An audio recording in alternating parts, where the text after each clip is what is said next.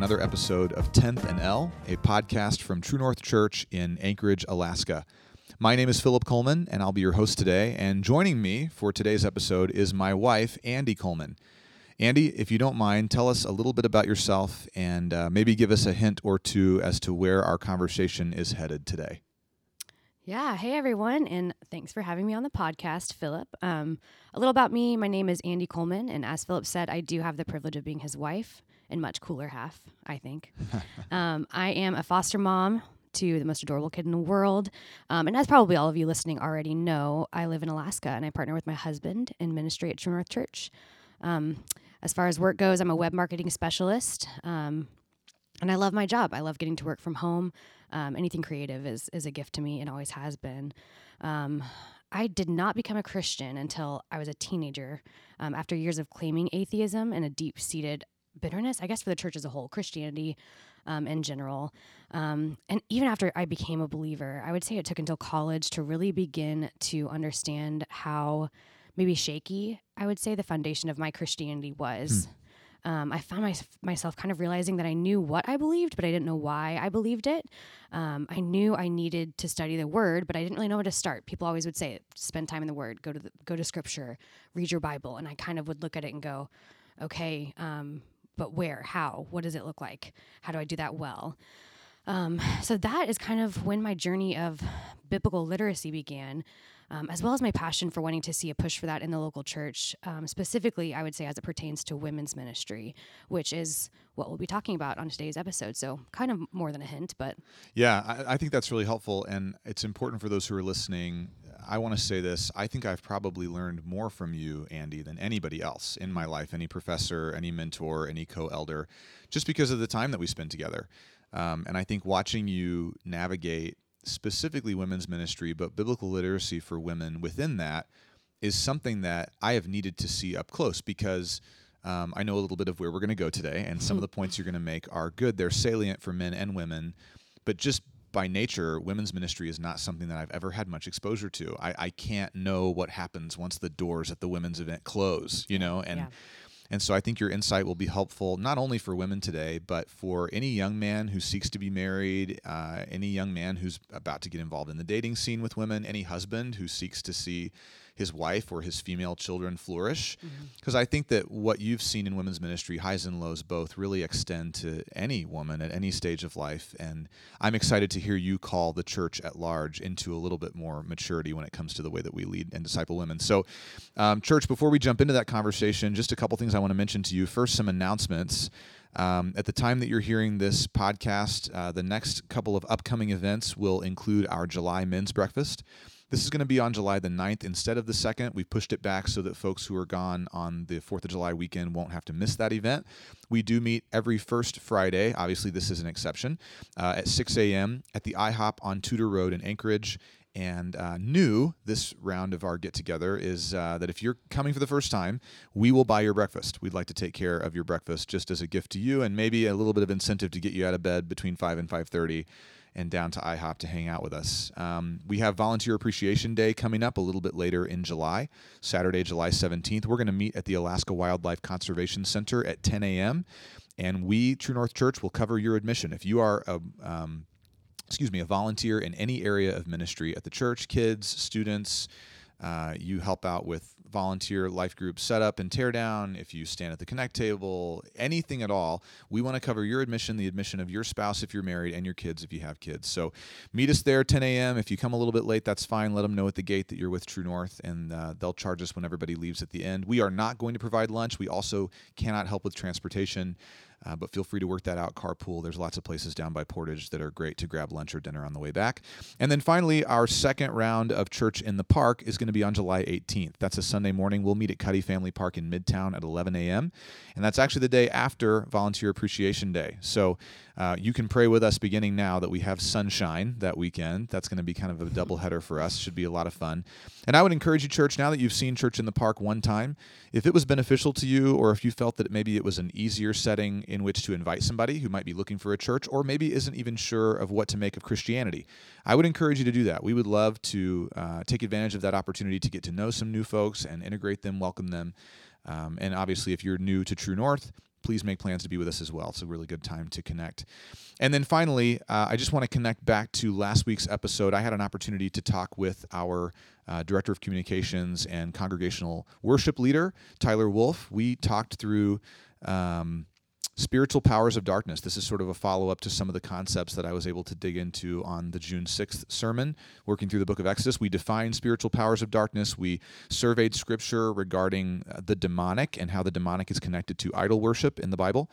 And then finally, and most fruitfully, we landed with Jesus, looking to him as our example in dealing with the demonic in both the ordinary and the extraordinary. So that's where we were last week. Today, as Andi said, we're going to dig into some of the concepts around women's ministry at large. So, Andi, I'll throw the ball to you with this first question Should a church have a quote, women's ministry? Why? Why not? Talk to us about your thoughts. Uh, yeah, I absolutely believe that a church can have a really healthy women's ministry. And I'm not sure if I should start out with my but, my caveat, or if I should weigh on that. um, uh, yeah, yeah. Hit us with your with maybe your fine print. Um, so yeah, I mean, women's ministry I think can be an incredible blessing um, in the lives of women in the local church. Um, but I think in my experience, I've seen it done very poorly as well. And so what I mean by that is, if women are coming to a luncheon or a conference or even a Bible study, um, and are never being equipped to study the Word well on their own, um, as well as in these group settings, um, I believe that we're wasting our time. Hmm is there a place for fellowship within within women's ministry? Excuse me. Um, yeah, absolutely. I think it's really important. Um, but it's not more important than discipleship that follows them home. And so I would argue that that discipleship starts with a ministry that's built um, only on knowing and loving and understanding God and His Word better, um, not on maybe some sort of self centric social club where we are never able to challenge each other or be challenged um, by each other in the Word. Um, I just think a lot of times we see minist- women's ministry kind of disconnected from the local church, and I don't believe that an effective and uh, worthwhile, God glorifying women's ministry can be disconnected from biblical discipleship. I think it has to be connected to that. And so that's always my caveat with women's ministry. Yeah. So let me follow up to that then. If a church, you said that they can um, have a, a women's ministry that's effective. Uh, obviously, you and I are both in different versions of church leadership here at True North. What does that look like at True North right now? We've been here two and a half years. Um, I know there's some plans for things that are coming. So if you could just talk us through, um, maybe answer the question for those who don't know Does True North have a women's ministry? If so, does it match the model that you're recommending? Yeah, yeah, for sure. Um, I will say this uh, True North Church's women's ministry is kind of just now getting off of the ground. Um, but it has been so encouraging for me personally to hear in every meeting that I've been in um, with the leadership team individually and even as a group that the foundation of their goal and vision for this ministry is that it's all about Jesus. Um, it's not going to be about a program, um, a, a, craft that gets us all together, um, or even some sort of shallow study that makes us feel good about ourselves. Um, what what these leaders are really really pushing for um, is that this women's ministry would be all about God and yes, what He thinks about us and what He sees in us, but um, you know, just having Jesus, we say it's all about Jesus all the time at True mm-hmm. North, having Jesus at the foundation of what this women's ministry um, is kind of being built on is really encouraging to me. So I'm really excited to see um, what it looks like. Good. Um, you listed a few things there that we might say are common pitfalls or just maybe places where women's ministry has settled a little bit for maybe less than what would be best. Mm-hmm. Um, if you're comfortable, would you be willing talking us through, willing to talk us through some of those common pitfalls or shortcomings, and not just we don't want to pick on the church at large. Right. That's easy, but talk us through your own experiences if you don't mind. Yeah, um, I mean, I think I've broadly spoken about some of the shortcomings um, already, but I'll get a little more specific. Um, I spoke a little bit about my college experience and being challenged. Um, and really, it was one of me and your um, good friends, Ryan, who um, kind of came at me at one point in a really loving way. Can you tell us what it means to, for him? Did he corner you in an alley with a knife? What do you mean he came at you? okay. no, but I was telling him and using these these Christianese um, phrases and terminology about why I believed what I believed. Um, and we went to a Bible college, so this kind of uh, discussion was pretty common.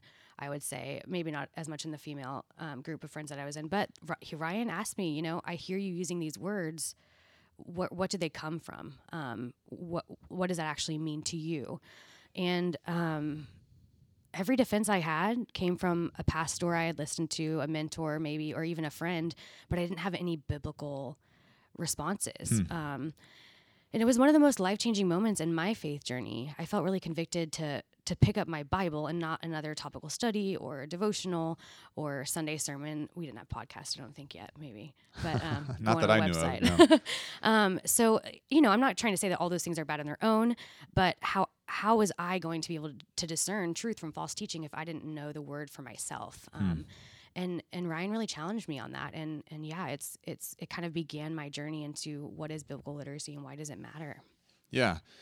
So, is it fair to say, Andi, that people who live in the world you and I live in, where you can carry the entire internet and all of world knowledge and history around in a watch on your wrist, that we are maybe at a disadvantage to some degree when it comes to knowing our Bibles? Is that kind of what you're getting at? That you, you, it was so easy to just access other people's well thought out and well formed perspectives that it there was no real incentive for you before that to go and make your own mind up. What led to you being biblically illiterate but having these kind of rote answers? I guess is what I'm asking. Yeah, I think poor discipleship, definitely. And and you know, like you said, I don't want to pick on the local church, but I think this is where um, we come back to discipleship being so important in the realm of really any ministry, but women's ministry even particularly.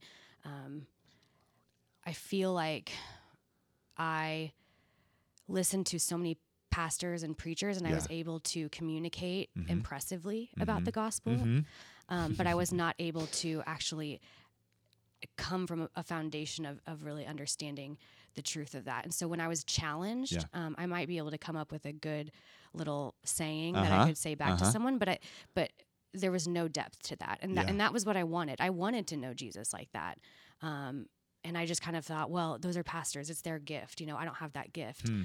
And I was challenged because because knowing scripture, yeah, people are gifted with teaching and preaching, but knowing scripture is something that every Christian is called t- to do. Yeah. Um, so I guess does that help? It does, and and I think you're getting close to something that I I want to say. Obviously, I'm I want you to do most of the talking on this episode, but you've said to me before that uh, that you've seen in my own life a tendency maybe to be studying just to respond to somebody else, like to be either be ready if a critic is going to attack me, or because I'm sensing something in culture, and I think the church has to fight back against that.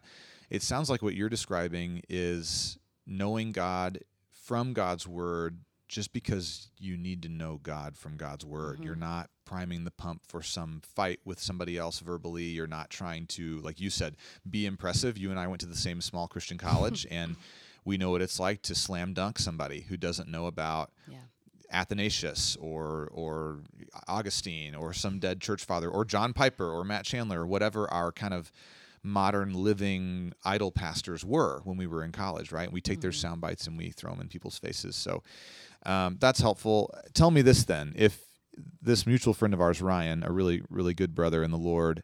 If he came at you, to use your words, uh, he better not have touched you, Ryan. that. If you're listening, I will find you and I will correct that Sorry, problem. Ryan, we love you. Um, what happened? So you get challenged. You're told by this good friend, "Hey, I'm afraid that there may be some shallowness to what you're dealing with."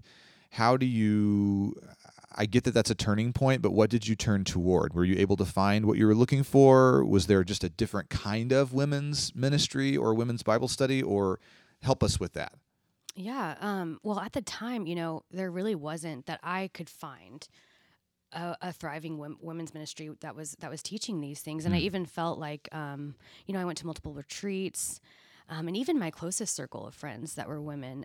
This was a conversation I was seeing within the groups of so many of my classmates who were male friends of mine, and even in leadership classes within the college. Um, but I didn't see it happening within within those groups of women, or even within the church um, in their ministries that are maybe women specific. Yeah.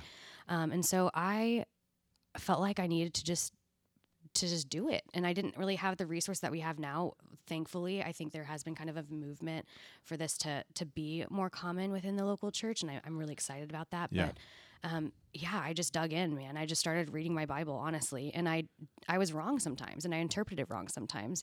But I had uh, male friends around me, thankfully, and even a mentor back home who was able to lovingly redirect me when that happened. Um, and I started reading into systematic theology books, doctrine books that were so boring, but I felt like were really important. Um, I signed up for courses at DBU, and a few I was the only girl in, Yeah.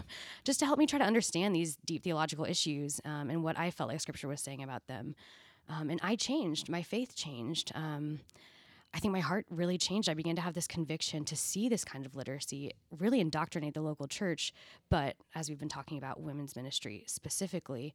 Um, and I did not know what that was going to look like, but I did feel that it was my conviction, and I had to be obedient in trying to to really dig into biblical literacy and, and what that looks like for me. Yeah. So by the time I came into the picture, as far as I recall, you had you were almost done with your school at DBU. I was just I think one semester ahead of you is all, and so you wrapped up right about when I did. I think some of the initial formation of this had already started to happen for you, but Mhm. I got a front seat to it when, or front row seat, excuse me, when we were in Kentucky, when we arrived at the Southern Baptist Theological Seminary. Um, we prayed about different seminaries, didn't want to do Southwestern in Fort Worth for different reasons. Felt like if we were going to move, Southern made a lot of sense. And so, and had had really good friends of our family who recommended that school specifically. And when we got there, if I recall correctly, um, and we got to keep moving here, but I, I, I want to give you a second to tell this story because I think that what you experienced at Southern when it came to the discipleship of the wives of future pastors, which is sort of the setting you were in, I think it feels like an exaggeration. It's the kind of thing people would use in an example with no real experience, and it deserves to be heard because you had the experience. So, if you can, be nice, but tell the truth. Uh, what happened? What was your experience when you tried to embrace that seminary's form of female discipleship for women who were not themselves called into vocational ministry? Yeah, I mean, I remember um, when you started seminary, I was really excited because I felt like if I'm going to find a group of women who are passionate about the Bible, um, this is going to be it, man. Um, it's it's important to note that like most anyone that's in seminary is pursuing some sort of ministry leadership. Um, not all are going to be pastors, but you know, I was really hopeful that I would find community um, within women to really to really dig into you know these kinds of deep theological concepts that I was wrestling with. Um, and so I was invited to go to a Bible study that was for um, seminary wives, specifically kind of a smaller group in our area. And um, I went there. I was super pumped about it. So we sit down, and there's a video study. Cool, cool with that. That's fine. Um, and and about halfway through, I started to realize that this was not what I thought it was going to be. Um, it was the the the video was all about really how to be more confident. How do I, as a wife, um, as a mother, feel good about myself so that I can go and serve my husband Mhm. and my kids? Because if I don't feel confident, then they won't have confidence in me. Um, and so, how can you serve your family? Um, and I remember they even ended out the study with uh, one of the women in the video giving an example and saying, you know, even when you have a bad day, even when you have a bad quote unquote season, um, we should have that glass of lemonade made and dinner on the table um, because ministry is hard and our men need us to take care of those less important things. So you're implying you say that glass of lemonade on the table. You mean that you received instruction from a theological institution that it was part of your responsibility as a woman to provide lemonade to Mhm. your husband. Am I? Is that? I mean, that's a real yeah, thing that was said to you. thing. Okay. Even, and, okay. and there was a little section on making sure you have dessert, a quick dessert recipe. So when someone comes over unexpected, you could have it ready. And I, you know, when the video ended, I laughed. And that was probably not Oh no. a good thing to do. Um, but I didn't know. I mean, I expected the other people to. I was like, "Is this a joke, or are we gonna, Hmm. are we gonna talk about like how this is a problem and we really want to see this change?" Um, well, no one else laughed, um, and I asked them. I, I asked the people, and I was new. Um, and typically, I'm not necessarily one to maybe be this bold, but we were talking about the Bible, and I felt a lot of conviction. Again, I was already walking Yeah. through this season, and so I just said, you know, I don't want to be mean, but I, I don't see God in this. Like, we just watched a 30 minute video. This is supposed to be supposed to be at like a Bible study, and there was one Bible verse, um, and I learned a lot of practical tips. That's great. Um, I learned a lot about making sure that I'm enough for my family. I learned a lot about God thinking that I'm the best um, and my husband's work is important, so I need to do my duty to serve him, which is probably its own discussion for another day, what that looks like. But I didn't learn anything about him. Um, and no one really had an answer for me, but they did not invite me back. That's funny. I would have invited you back. well, thanks. Yeah, you're welcome in my in my uh, women's Bible study anytime.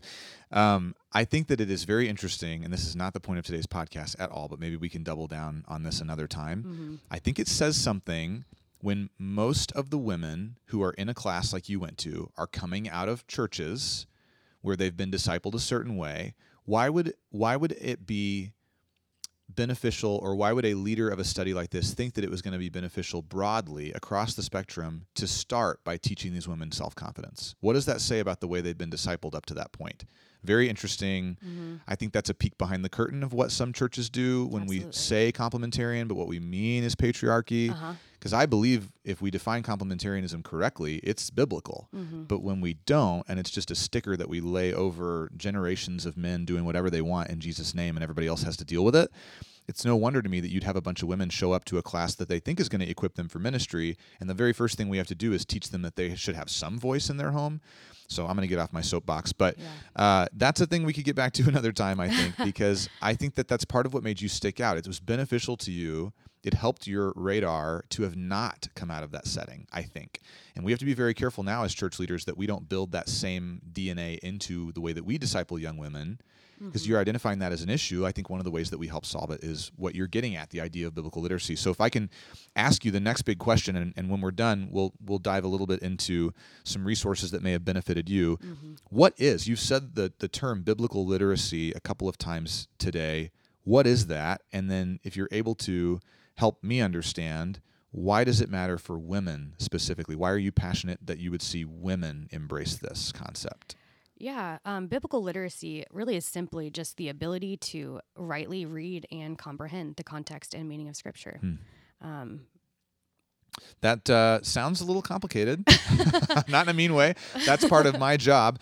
But lem- if I can, can I tap a couple of those words and just have you clarify? yeah. Um, when you say rightly read, that kind of implies that there are wrong ways to read scripture. So, can you give us an example of maybe like what what is a what is a wrong presentation of scripture that you've seen to be common maybe in some kinds of women's ministry? I can think of a few verses that are often taken out of context that drive me crazy, but do you have any that are that come to mind immediately? yeah, I mean, we, we could, I mean, whew, so many. I'm sorry. It's hard for me to even come into one, and that's not to be mean. Um, I think anytime we come to scripture and we are coming to it within the context of trying to fulfill our own feelings to to really what does this say about me what does this say about my life um, there's an issue and so i would say rightly reading has a lot to do with the attitude and the posture that you come to Mhm. read scripture Mm-hmm. and we see always for i know the plans i have for you plans to prosper to Jeremiah harm twenty you." nine eleven. It's Yep. on everyone's you know kitchen tea towels or or whatever and and that's so i mean it's so out of context so often but but how would you know that um, you wouldn't unless you are coming to scripture really trying to understand the context of what's being taught who is god talking to it sounds really good and lovely and it makes me feel good but is it about me Right. um, and so uh, talking about rightly reading i think is is is coming to the word in a posture that says this book is not about me Mm-hmm. and my life and and you know you, you hear people call the bible a roadmap or you know a map for your life. It's not that. It's a bible about it's a book about god. It's a book about him knowing him loving him. And so coming before scripture really wanting to know more about him and not necessarily trying to fulfill some sort of um, need that we think that we have. Does that make sense? It does, and I think I I know exactly what you mean, but I want to be just clarify one thing that you said. sure. You neither you nor I would say that there's nothing in the Bible about how I should live my life. of course right? not of there's course not that we wouldn't say there's nothing in the Bible about my identity or my value or my Right. worth. I think what you're arguing for is when we approach the scriptures, we should be asking the Bible, who is God? What is mm-hmm. God? What does God care about? What is he doing? And then along the way, as we try to put into practice steps of obedience that come out of our repentance and identity in Jesus, we do find out who we are, right? But we don't find it out by holding our lives up against one verse and going, "Eh, well, am I Proverbs 31 enough? Should I Mm-hmm. just try harder? And then we get into legalism and we get into to overdoing and not trusting. If it's okay with you, I'd like to read my favorite out of context women's ministry verse. Go Can I do for that? it, babe. So Psalm 46, and if you have this tattooed on your back, I apologize in advance. I'm sure there's still some value for for you in that. Uh, Psalm 46 is a verse about the city of God, but uh, as is often the case, because God views His people as His bride, female pronouns are used throughout this scripture. So taken out of context, it sounds like it's about a woman who loves God, but it's about a city. So here's the verses, beginning in verse 4. There is a river whose streams make glad the city of God. So the city of God is the definite article, which is the holy habitation of the Most High. Here's the verse you've probably heard a lot of times God is in the midst of her, she shall not be moved. Is about a city. God will help her when morning dawns. Now, here's the really good verse that comes after it, verse 6. The nations rage, uh, the kingdoms totter, God utters his voice, and the earth melts. So that's verse 6. So, you know, I can again if you're if you're finding your identity in christ can you make the argument that being filled with the spirit of god is going to result in you being steadfast sure the Mm. bible teaches that that's not what that verse is about. Is that fair to say? Absolutely. okay. Yeah. so how do i know if i'm a person who's listening to this today and i'm going man biblical literacy sounds like maybe it's the missing piece that i've been looking for in my own personal discipleship or as my standard for women's ministry changes maybe over time how can i know if i am biblically literate? Can you give us some tools to use to just evaluate do i know my bible? Is there work to be done? And where do i go from here? Yeah. Um, this is probably not all encompassing, but I've I've when I've discipled women on kind of a, a starting place to figure out where they are, a few questions that I've I've found online um, that I think are really helpful. Number one, do I or do you read books, listen to podcasts, and listen to sermons more than you read your Bible? That's a really good indicator of ouch I know. It's so much easier to listen to someone who's really funny Mhm. and who applies this for you, but Mhm. but you are yeah, being able to apply scripture yourself is so important. Um, can you articulate the big picture of scripture, the big picture of scripture, scripture, not just little verses here and there, and identify it in any given Bible passage? Hmm. So, um, Can you tell us what that would be? What would you say is the? We have big fancy theological words, but what do you, what would you say is the big idea of the the Bible? big idea. I mean, w- even resources now that are coming out are so helpful, but knowing that Jesus is in the Old Testament, the New Testament, Mhm. the theme is Jesus. It is the gospel. It's redemption. And so, Yeah. can I read the Old Testament and see Jesus in the Old Testament? And and um, and what does that mean? How how does that apply um, to you know all all kinds of contexts and, and Mhm. stories that we read?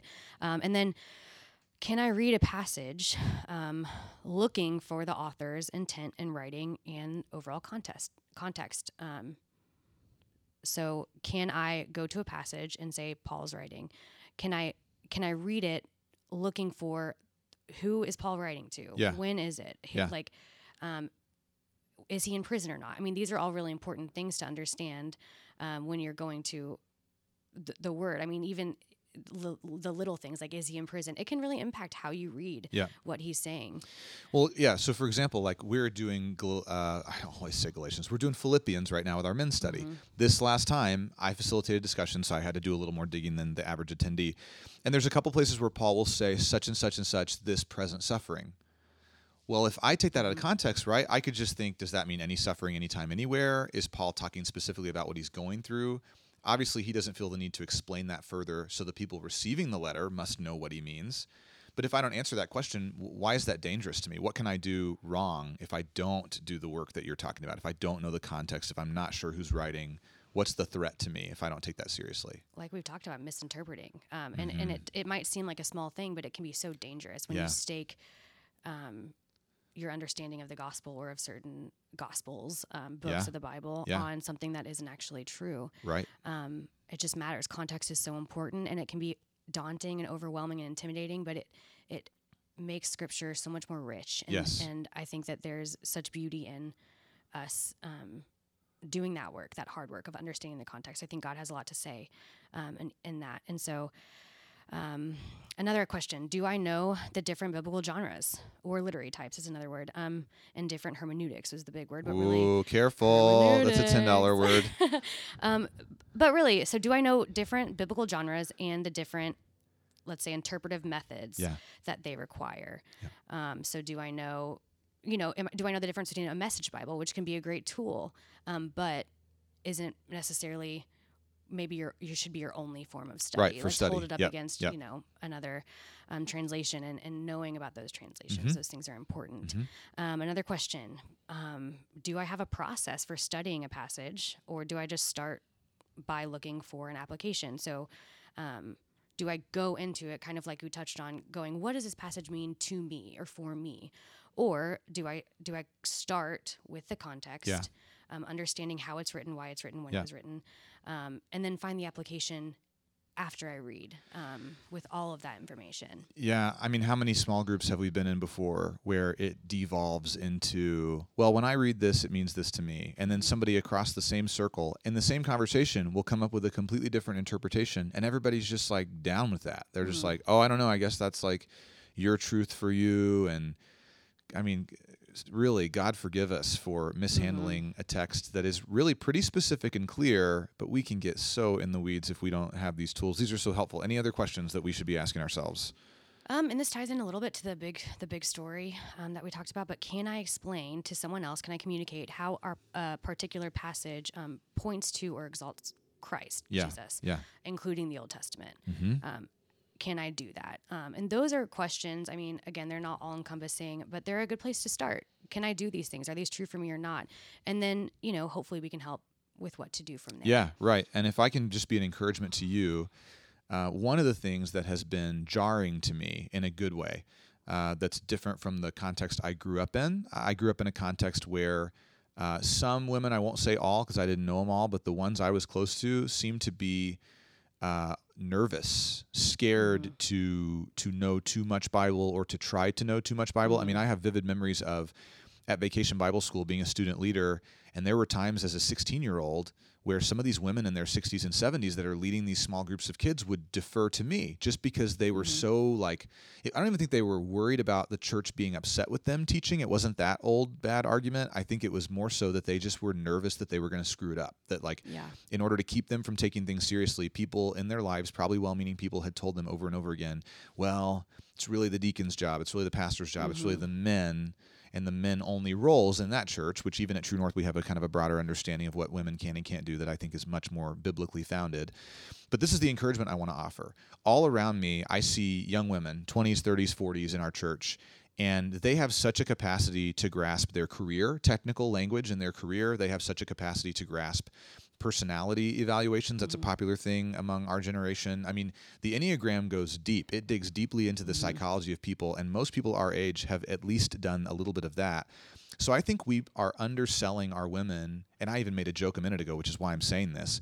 When we hear a word like hermeneutics and we assume that that's going to be a barrier to a woman, that is wildly inappropriate to me. And I think that instead of trying to bring what is a very good and right standard of academic learning down to a group of people, which frankly shows our hand that we think that they're incapable, what you're describing is calling women up to a mm-hmm. standard that is fair, that is realistic, right? I don't know if you would agree with this. You didn't grow up in the church like I did. Some of the most formative and biblically based good and right and wise teachers in my life were women.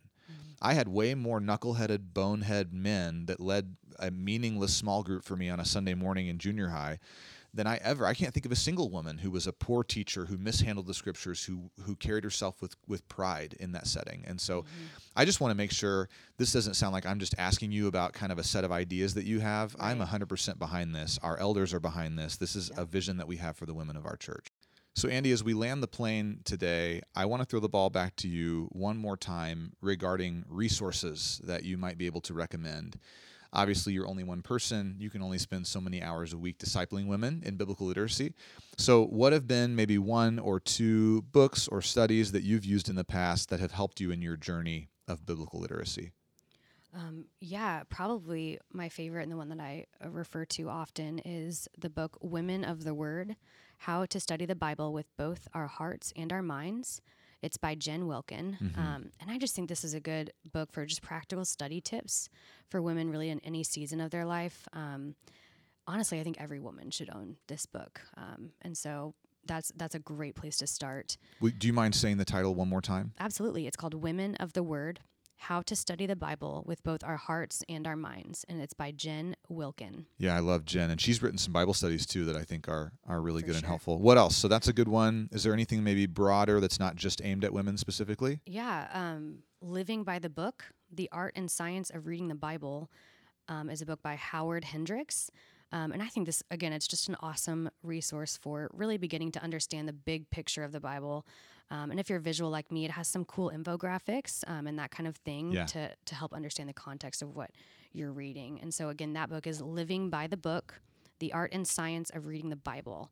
And that's by Howard Hendricks. Awesome. So, women of the word and living by the book. Absolutely. Yeah, excellent. Thank you. Well, Andi, I really appreciate you making time to do this, bringing our daughter up to the church and sticking her in a classroom so that you and I can have this conversation. Church, I hope this has been a blessing to you. Next week on the podcast, I'll be interviewing Ian Johannes, one of our lay elders, and we're going to have a discussion about eldership at True North. What are the biblical qualifications for eldership? What responsibilities does an elder have at True North Church? And then what do we actually do day in and day out? Meetings, conversations. What are some things that you may have seen change in the life of True North across the last year and a half that come directly from the influence of our elders? If you have any questions, specifically if you have follow up or discussion questions based on today's podcast with Andi, I'd love to have Andi back on the podcast, potentially to interview somebody else or just to speak with me more about women's ministry, biblical literacy. She has lots of wisdom to give that I get to glean from her all the time. I'd love for you guys to benefit from that as well. You can email us at info, I-N-F-O, at truenorthalaska.com. And if you'll include podcast questions in the subject line, that will help us sort through those emails and make sure your questions get to me. As always, church, we love you. We are here for you, and we hope that this has been an encouragement. We'll see you soon.